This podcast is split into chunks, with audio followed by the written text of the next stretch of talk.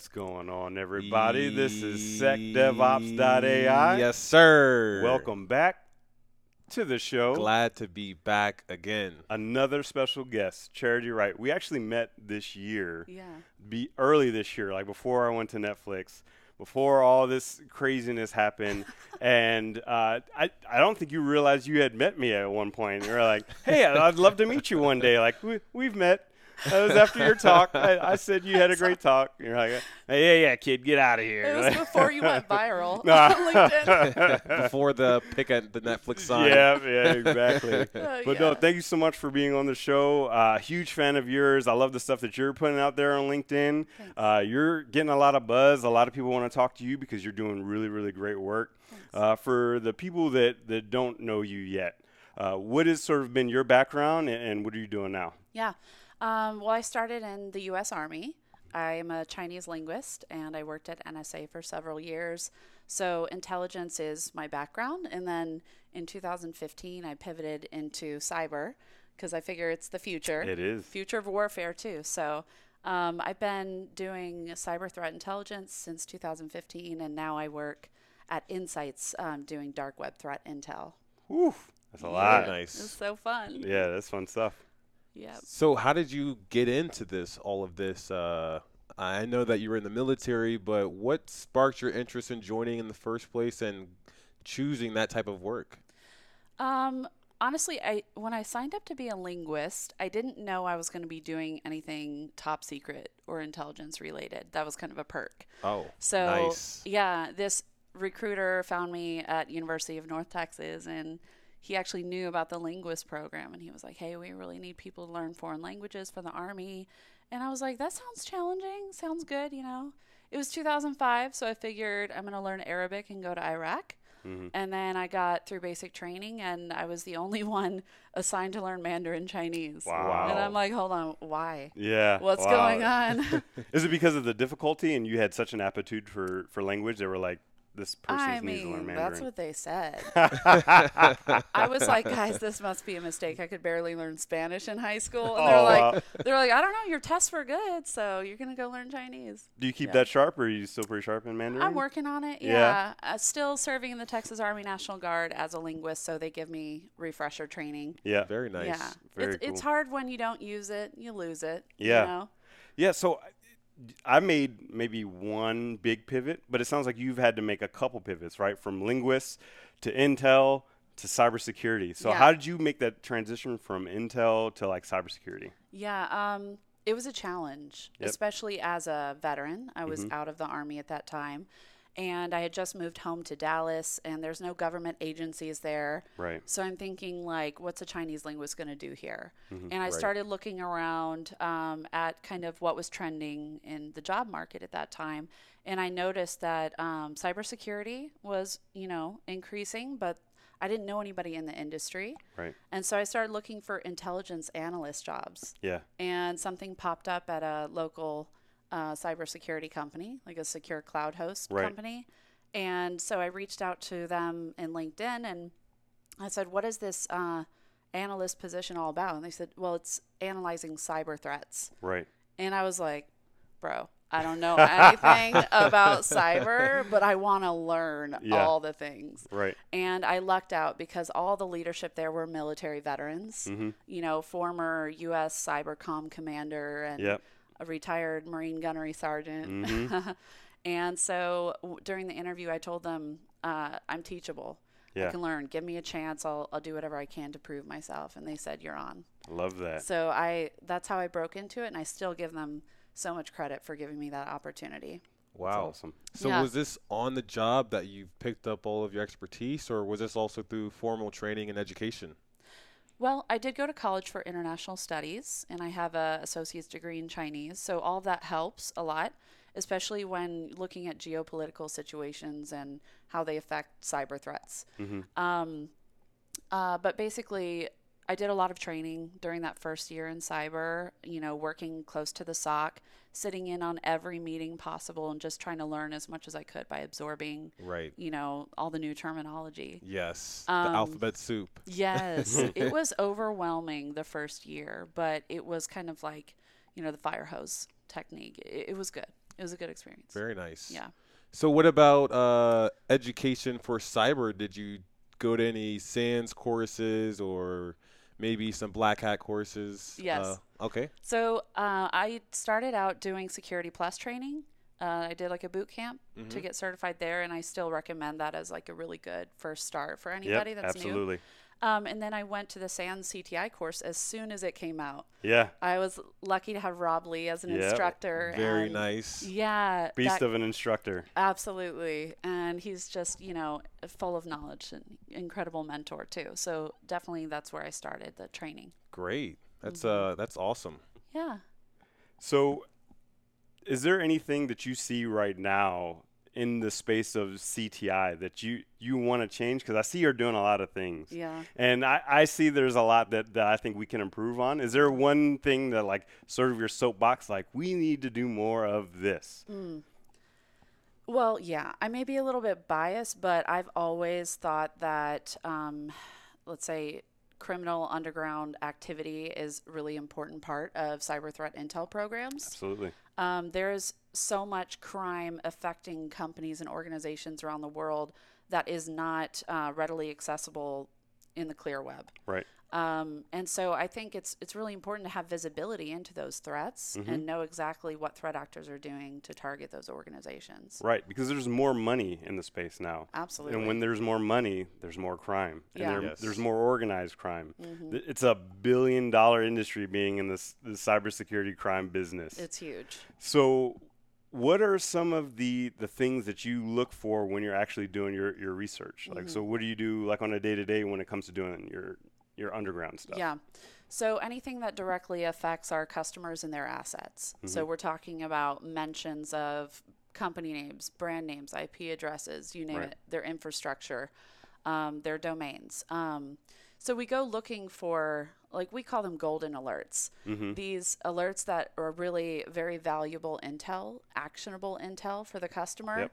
Let's say a hacker is selling access to an admin database Mm-hmm. or 100 credentials for employees. Um, you know, we're trying to hand that information over to the customer as soon as possible so they Right. can remediate it. Mhm. And a lot of times we, uh, you know, at IntSights, we remediate the issue too. Mm-hmm. So we engage with the threat actors uh, using these anonymous avatars. Yeah. And Right. it's, it's kind of fun. You get in there, um, get in on the action, and if we can, we'll buy the services and products off of the market so that Right. it's not in the wrong hands. Yeah. Very Mm-hmm. cool. Wow. So I'm sure you've seen some ac- probably innovative services and offerings just by doing the research. Uh, what is something interesting that comes to mind that you've seen as a service that you can purchase? Yeah. Well, we just came out with a report called The Dark Side of Russia. And one of the most interesting things that is in this report is that um, right now in Russia, insider trading and insider information is really valuable. Um, it's trending in that market where it's not really trending in other languages and regions. Right. So what we're seeing is Russians working in organizations like telecom companies, ISPs, government agencies, and what they're selling on the dark web, deep in dark web, is um, services like, for instance, one guy is selling a cell phone tracking service. Um, he has access to insider information. He's offering geolocations of cell phones Really? within a specific one mile block. Oh, He's wow. offering cell phone logs and text message logs. Yeah. And I think the implications of that kind of service could be huge. Like it Mm-hmm. could be used to target government, um, you know, uh, Yeah, VIPs. Absolutely. Or it can be used for everyday stalking too. Right. Yes. Which is something we were just addressing at a, a women's cybersecurity conference. Yeah. The danger of cyber stalking. Yeah. Yeah, it seems like there was a, a, a shift. Be, before it was all advanced persistent threats was the bee's knees, but now there's so much money in the crime space. That's where everything's happening. Absolutely. Because people are dumping money into tricking people and making uh, weapons uh, on, in the cyberspace to be used against people. Mm-hmm. Um, what are what is one thing that you would like to tell people that aren't monitoring the dark web and they're not looking at the underground stuff like is there anything that they need to be cognizant of that, that they're they've kind of turned a, a blind eye to it Yeah. Oh man, there's so much going on out there. Yeah. So what we're seeing on a regular basis is these threat actors are spinning up huge phishing campaigns and they're doing it quickly. They've got infrastructure that's potentially protected by the governments in those areas. Mm-hmm. So it's you know really difficult to have these uh, this phishing infrastructure taken down if you don't have visibility into what they're doing with it on the dark web. Right. So we're seeing you know how they're doing it, what they're doing, and then we're able to remediate it by going around them and you know Wow. kind of getting ahead of the threat really. Yep. And that's what it's all about. Is It like is. if they're doing business in these secret forums, you got to have access to know what they're doing before they take action and actually do it. Yep. Absolutely. I don't spend too much of my time on the deep and dark web, but uh, I've always been curious about uh, great ways to get started and uh, doing more uh, intel and investigative work in that area. What's a what's a good resource or something that comes to mind that is good for practitioners to maybe uh, expand their capability in that aspect? Yeah. Um, there's a lot of really good reports out there. I know, like IntSights, we have Dark Web 101 and 201 out right now, which kind of give everybody a high level overview of how to get started. I always recommend, um, we even recommend this to our customers if they want to go directly to the dark web and see this stuff, using really good VPNs and anonymizers, using Tor, not uh, trying to access clear websites on Tor, um, which could potentially expose your network traffic in Tor nodes, Right. things like that. Um, but also, you can use all these different OSINT, open source research tools to Google and find um, where are credit cards sold on the deep web or Right. whatever. And a lot of this stuff is accessible on the deep web, which is you can use Google Chrome and Internet Explorer if you know the websites to go to. Right. So I always recommend actually accessing it is simple, um, just as simple as accessing clear websites, and then knowing where to go and where to start, building uh, anonymous uh, avatar profile or Right. whatever, Yep. and you know staying in those forums and building a good reputation among that group. Mm-hmm. And that's really what it's all about in order to build trust in that community and be able to collect intelligence and see what's going on. Yeah, obviously, you know, we're not lawyers, uh, n- didn't go to law school. Are there legal ramifications of people trying just to do research? Like they're not there to buy stuff or, or be a part of any of that stuff. Is, is there like a legal thing that people need to be cognizant of with this stuff? That's a really good question. Yeah, there absolutely is. A lot of organizations do not condone the use of Tor or those kinds of websites on their networks. Yep. So you have to be really careful. You have to have permission from the superiors. Mm-hmm. Um, but also, there are some dangers and risks involved Right. that a lot of people don't think about before they start venturing out into that environment. Mm-hmm. And you have to realize you're dealing with hardened criminals Right. these guys don't care about humans. There's a lot of drug trafficking and human trafficking going on in these forums. Yep. And if you're out there looking for cyber threats, you have to be prepared for what you might be exposed to. Right. And also, um, not to loiter or linger too long because law enforcement does have a presence, an underground, you know, um, hidden presence in those Right. forums. And they're kind of looking for who's asking the questions, who's making purchases, who's Right. doing business together. Yeah. Wow. So you got to use common sense and also make sure it's good with your company unless you're doing it on your own private network at Right. home or whatever. Yeah. Yeah, absolutely. Do you st- do stuff on your own, like just your own personal avatar? Obviously, you don't want to give away your, your sourcing or anything like that. But do Well, over the past few years that I've been doing CTI, I have so badly wanted to get into dark web. yeah, And I was at the SANS CTI summit earlier this year, and, Mm-hmm. and somebody presented on, um, you know, getting into the dark web. And I asked him, how? What about those of us that don't have permission from our companies? Where do we start? Mm-hmm. And there wasn't really a clear response. Like, there's no real set path. right. So I did do some stuff on my home network, just trying to like experiment, find my way in, and figure out how do we do this, you know. Um, but then I got this great opportunity to work for a dark web threat intel company. So now I, Perfect. you know, yeah, now I have full permission to, Yeah, yeah. to dig as deep as I can. And now you do it all day, eight hours Yeah. a day. and the best part is I get to do it to help people secure their companies and organizations. So it's really good. good. So now that you're on it, you have personas and interacting with uh, more individuals. How do you keep track of whether or not maybe a persona is burned or uh, they just know it's not an authentic uh, communication? Yeah.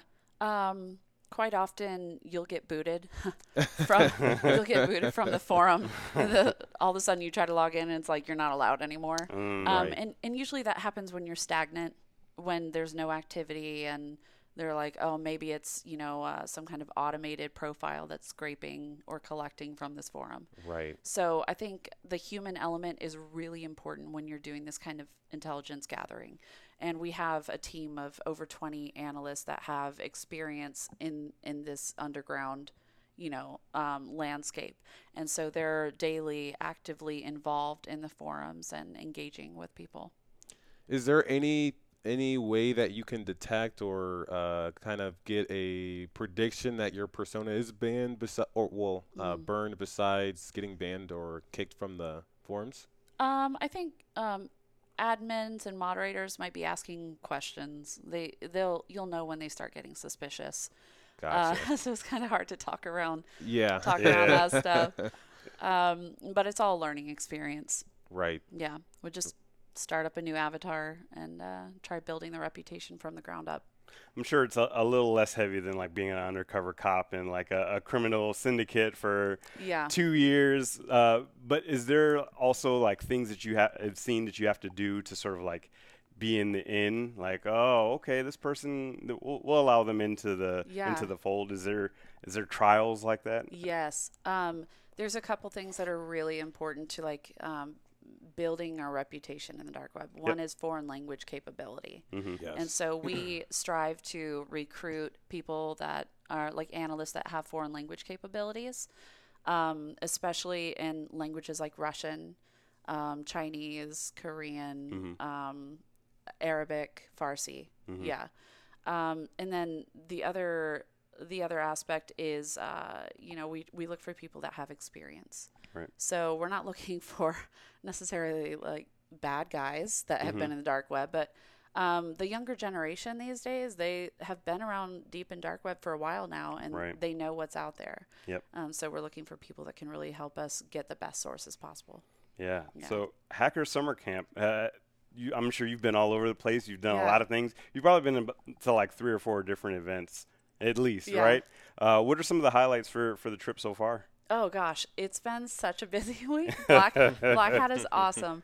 Um, highlights are definitely ramping up for the release of our report, Dark Side of Russia, Mm-hmm. and it's generated huge interest. Yep. So um, we've had lots of you know interviews, and um, I think it's been great to really just meet all these different people from all over the world that are interested in learning more about what's going on in Russia. Right. Why should we pay attention, and Yep. what are they doing in the dark web that's different from everybody else? Right. Yeah. Other than that, uh, I'm attending the Diana Initiative right now, which is a great cybersecurity conference for women and Yeah. diversity. Absolutely. And we've heard some really interesting talks there. So it's it's going great. It's good week. awesome. Fantastic. And uh, as far as the report, when when is that coming out? How do people get access to it? Yeah, through our website, intsights.com. It was released yesterday. Oh, yesterday. Yeah, oh, great. brand But new. I have to hot go get off it. The press. Hot off the press. Awesome. Exactly. Fantastic. Yeah. so uh, I just wanted to say uh, thank you so much for being on the show. Uh, for everyone out there that wants to get in touch with you, maybe find out more about your company, about the stuff you're doing in CTI, how, how do people get in touch with you the most? Uh, yeah, you can email me, charity.wright at intsights.com, Mm-hmm. or find me on LinkedIn. awesome. yeah, thank you so you so much. much. Yeah, thanks for being on So here. Yes. great to see you guys. Yeah, It's been a pleasure. Thank awesome. you. That's it. We'll Talk see you you all next time. That's a wrap.